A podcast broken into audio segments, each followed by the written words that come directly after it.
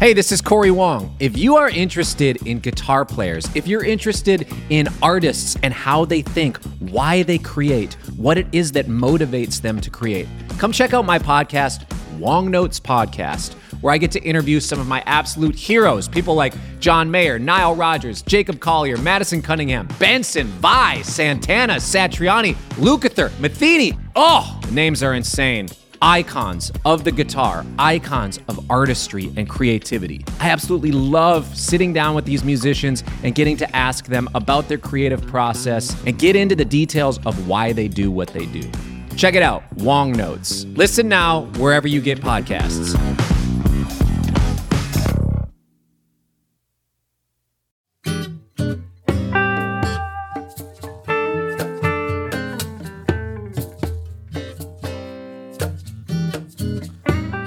Jason Shadrick with Chasing Frets, uh, and I'm once again here with Andy Ellis. How you doing, Andy? I am doing well, Jason, and it's fun to be here talking about guitar.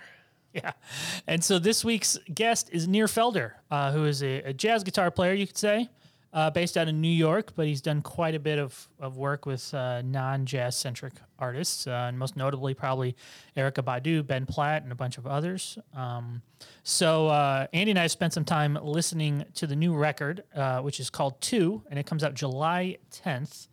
Uh, and Andy, you've, you've checked it out quite a bit. What did you think of it? I was amazed and impressed with the depth of the textures. That's what I was going to say, because it's kind of like a trio record, but it's it's so layered, and there's much more sound coming out than... He really spends a lot of time not only playing with his trio on the tracks, but also going and extracting sounds, little whispery things of running his finger up and down the strings through echo and stuff. And to me, that is very much of a post-Jimi Hendrix kind of way of looking at jazz guitar. When I went yeah. to Berklee, he went to Berklee too, but when I went to Berklee, Jimmy was touring, and there were no professors, zero professors on staff at Berklee who even could play Wind Cries Mary. I mean, they, they could play the hell out of bebop, but they weren't. Right. They weren't. But Nir won the Jimi Hendrix Award at Berklee, that they even mm-hmm. have one. But when he graduated, they gave him. He won the award. So we hear yeah. it in his in his textures. Yeah, and you'll hear it on this episode. So this episode, we're going to talk about his kind of unique approach to visualizing the fretboard. I know a lot of people are probably familiar with, with the CAGED system.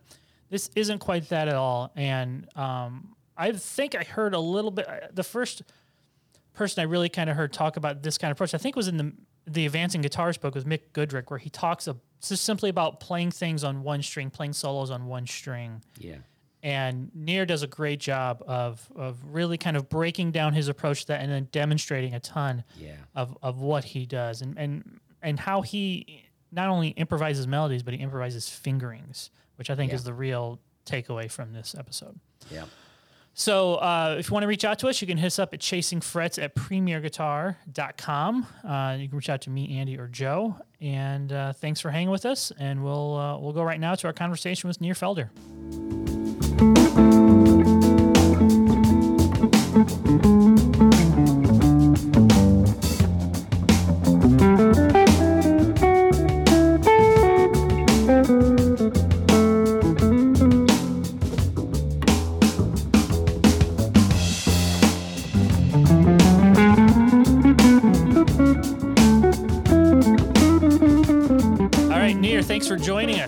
Thanks for having me, Jason. So uh, for this first uh, episode this week, we're going to talk about something that you and I have touched on a little bit uh, before as we've been having guitar text changes, how you visualize the fretboard. Because what uh, interests me about your playing so much when I see videos of you is that it's kind of hard for me to recognize the patterns and the shapes that you're thinking about when you're improvising. Now, uh, I know you're a Berklee grad.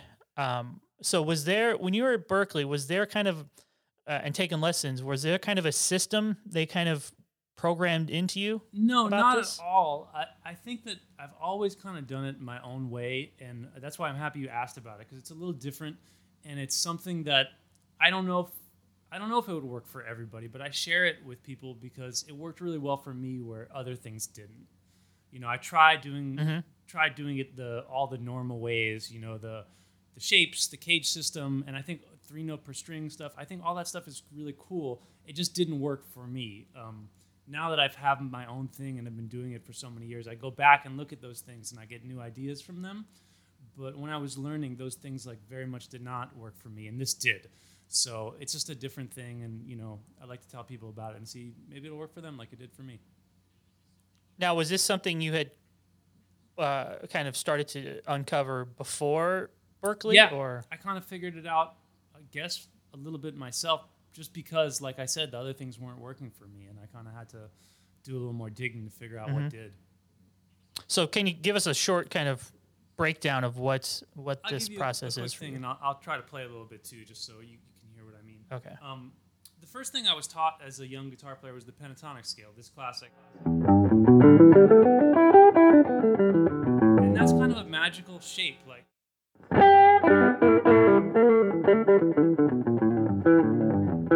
You can really make a lot of music in that box, and that's really all I needed as a young, you know, aspiring blues rock player. Um, when I wanted to get into different harmonic territory, I had teachers show me the major scale for the first time. And they typically showed it to me in one of two ways, like the three note per string way.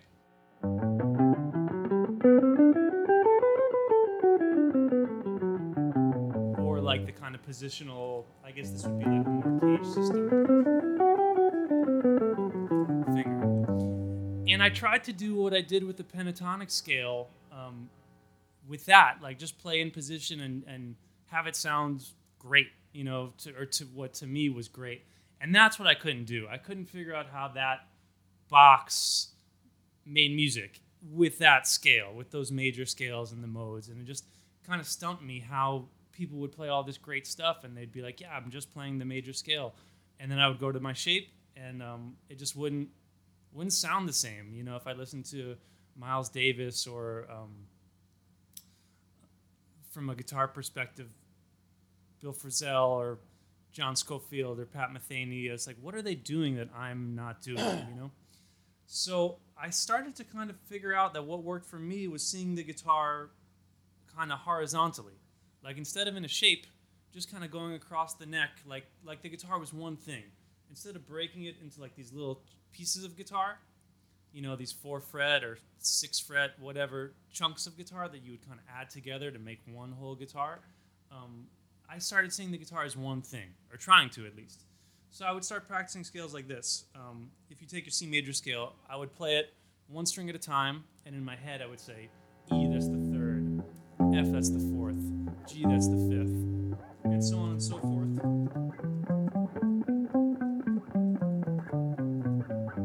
On each string, A, that's the sixth, B, that's the seventh.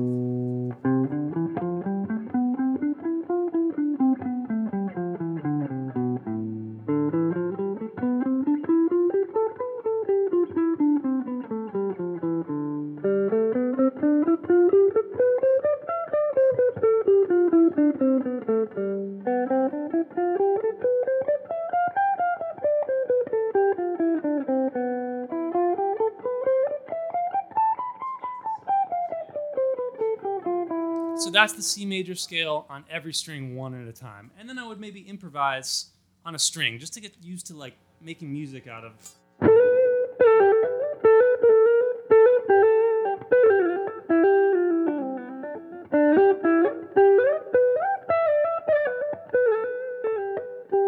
Just to get used to like mm-hmm. moving my hands like that, you know? And then the next thing I would do would be play the whole scale from my lowest possible note to my highest possible note and kind of improvise the fingering. Like, never play it the same way each time. One time I would go all the way up the low E string and then go up, or maybe I would switch in the middle. I didn't really have a set way of doing it. My goal was kind of to do it differently every time.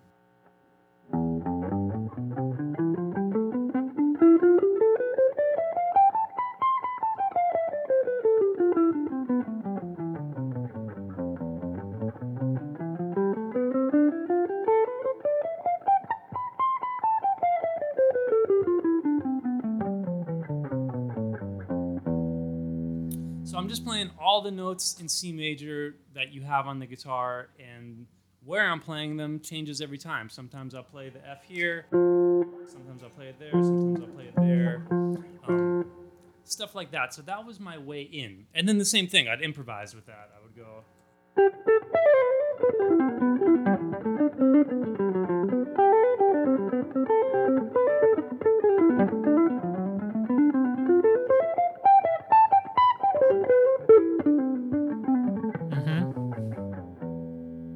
Just playing, just playing across the whole guitar, just playing the C major scale, the same thing that I could not do when it was in a box.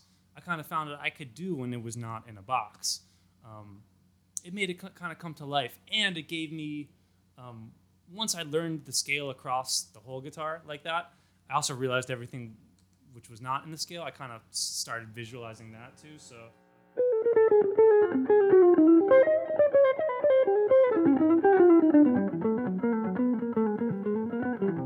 So playing all the notes that weren't in the scale became easier. You know, it didn't, I wasn't as locked in as I was before. Um, so that was like a real thing for me as a young student, trying to learn the guitar in a way that I think most people, no one told me to do it that way, but it worked for me. What I notice listening to you play is that I'm not hearing fingering, locked in fingering. And that may be what Jason's referring to when he says, you know, he hears you play and he's not, or even watching you play, you know, on video. He's not seeing the patterns that we're all taught, so many of us are taught when we're young, that are inflexible. And it's one of the things that when I teach, I'm very leery about teaching scales. I say, you got to learn your scales because it's a bridge to harmonic awareness. But if you spend too much time in your scales, you get locked into the patterns that are, that are the efficient patterns, efficiency, you know, speed, efficiency. And that leaches into your music, and we all know guitarists who play that way. And everything you, you here it comes, and it's it's done the same way every night. You know, the same fingering, the same pattern, the same picking. Also, you know, so that becomes a hand thing. So we're listening to somebody's hand work on the fretboard as opposed to listening to a melodic idea unfold. And I think you you're you stumbled on something. I'm not going to say naively, but I just said naively. Okay. Naively, you stumbled on something that freed you from that hand prison that so many guitarists live in. Absolutely. And it, it's just funny, like, you know, we've heard scales described as like the building blocks or, or, or the the toolkit that you'll use, or like sometimes compared to words in language. But I think that there's got to be something wrong with the system if, like, you know, imagine I we were talking about language, right? And um, we had to say, well, don't don't work too much on your words because you'll get stuck in your words. You know what I mean? It just sounds so wrong. Yeah. So why is it that scales have become this thing that we get so stuck in? I, I just feel like it might be the way we're thinking about them and not the actual thing itself. There's nothing wrong with scales. It's just the fact that we, if we play them the same way every time, just like if we repeated the same sentences from a phrase book or something, you'd get stuck in it.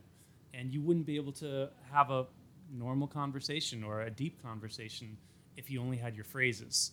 Um, and the thing about playing things the same way every time is that, you know, time doesn't work like that. You know, every night's, uh, if you're on tour, you're in a new city, it's a different night with a different audience. You know, things change. There's a lot that we can't control that changes. So if you play things the same way, it'll work one night and won't work the next night. But if you have the flexibility to adapt to the situation, um, I think you can be a little deeper in the music. And that's something, you know, I think it's a good goal for all of us. Yeah, and I think for me, when I was growing up, I think I got trapped into this, here's a scale positions that you need to learn and run them up and down. And, and when I got to college, you know, it was when I was sitting in my jury and there were mostly non-guitar players there, they were all like, wow, you know, all your scales pretty quickly, when I'm just like doing one position, sliding up, doing one position, sliding up, doing one, right? And it's it's kind of like a parlor trick. But one thing I, I remember early on when I discovered Joe Diorio in, in one of his, I can't remember if it was a Hot Licks or R E H video, he had this thing and And what he talks about is a little bit kind of what you alluded to, is he calls it gesturing, where you just you you, you just think of a, a tonality or or put put yourself put some kind of limitations, whether it's a key or a scale or whatever, and you just start playing through that, and you're just wandering around the fretboard. You're staying within these limitations, but you're just wandering around the fretboard and seeing what kind of melodic and rhythmic things come up, you know, and what, because that is kind of the truest sense of what you sound like, you know, because you're not thinking in terms of a very rigid uh, pattern, finger exercise pattern, you know. Definitely, you know, so like once I learned... I want to show you guys quickly the other things that I do with these scales and like some other yeah, yeah. quick practicing. I'm gonna I'll go through it fast because I know we don't have a lot of time. But um, yes to all of that. Yeah, it's like not like you just practice scales. Most of my time when I'm playing by myself is just I'm just playing. I don't really have like I'm not a dedicated practice routine guy in the least. Um, I've tried to be at times, but it's more like I pick up the guitar and I play for a while and I just have fun with it. After I played the scales up and down the guitar, um, I'll play them in intervals. So, for example, I'll play them in thirds.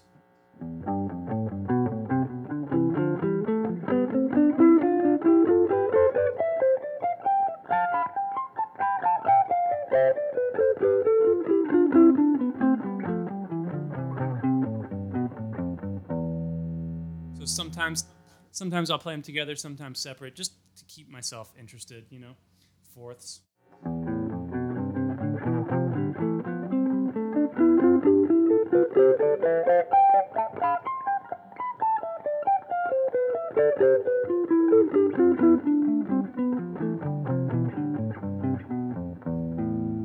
Fifths.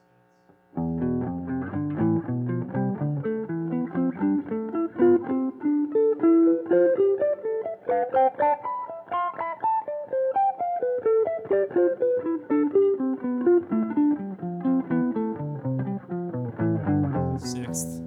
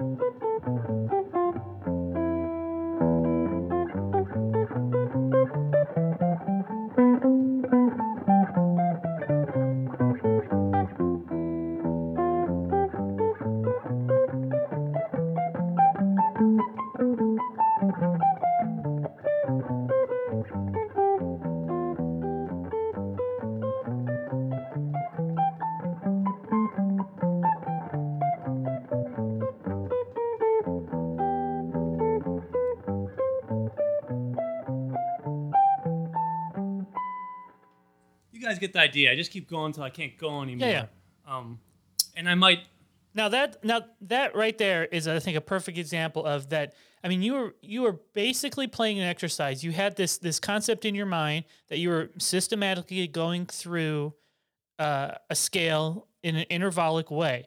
However, I could totally hear bits of what you were playing that were more musical than a typical exercise that could lead you compositionally to some other nugget of idea that you wanted to develop. So it's like you're taking these exercises and you're just you're putting in the work to, to repeat them until you get comfortable with them that you, they start to become more musical. Yeah, I mean, I feel like you should never turn the music off. So like when you're playing an exercise, it's got to sound great. You know, that's the goal. It's not, yes, you're trying to like achieve goal X of like successfully mastering this exercise, but more importantly probably is to play the exercise in a way that sounds musical, and whatever means you have of doing that, whether it be with articulation or dynamics, like make it come alive, make it sound like music. Because if you shut the music off, you're in a, you know, a dangerous place where that part of your brain might also shut off when you're playing a gig or something. You know what I mean? Like, it's got to always stay on. Um, one question I wanted to wrap up this segment with, Nir, is we've talked a lot about uh, a linear kind of a- approach, whether it's scales and, and moving these, and, and you touched a little bit when you went to the intervallic stuff just now about a, a bit of harmony when you're playing uh, two notes in thirds or fourths mm-hmm. or whatever. How did that kind of, this this view that you kind of developed of seeing the fretboard um, across the whole range of it, how did that also uh, go into you learning chord voicings? Did you follow a similar pattern for that? Totally. It's all the same thing, right? So like learn everything across your whole guitar. It could be like if you were working on your standard drop two voicings, you know.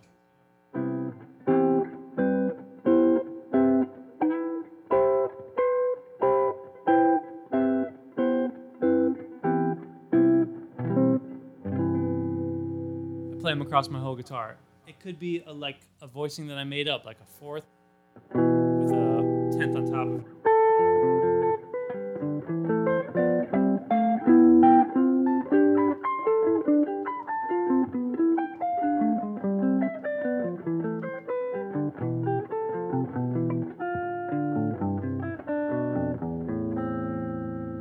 I could run that across the guitar, you know, and kind of, yeah, it, kind of everything across the whole instrument has been my my goal, you know, just to try and, and learn this thing instead of just learning a piece of it and feeling like that was enough. Mm-hmm, mm-hmm. Cool. Well, thank you so much, Nir, for taking the time uh, this week to hang with us and get nerdy about guitar playing. So make sure to check out Nir's new record, two. Uh, it's going to come out July tenth. Uh, I'm sure anywhere that music is available was, was a good place to find it. So Nir's going to be back later this week, talk about a few more topics. So uh, hang with us, and we'll see you guys later this week. Bye, you guys. Bye.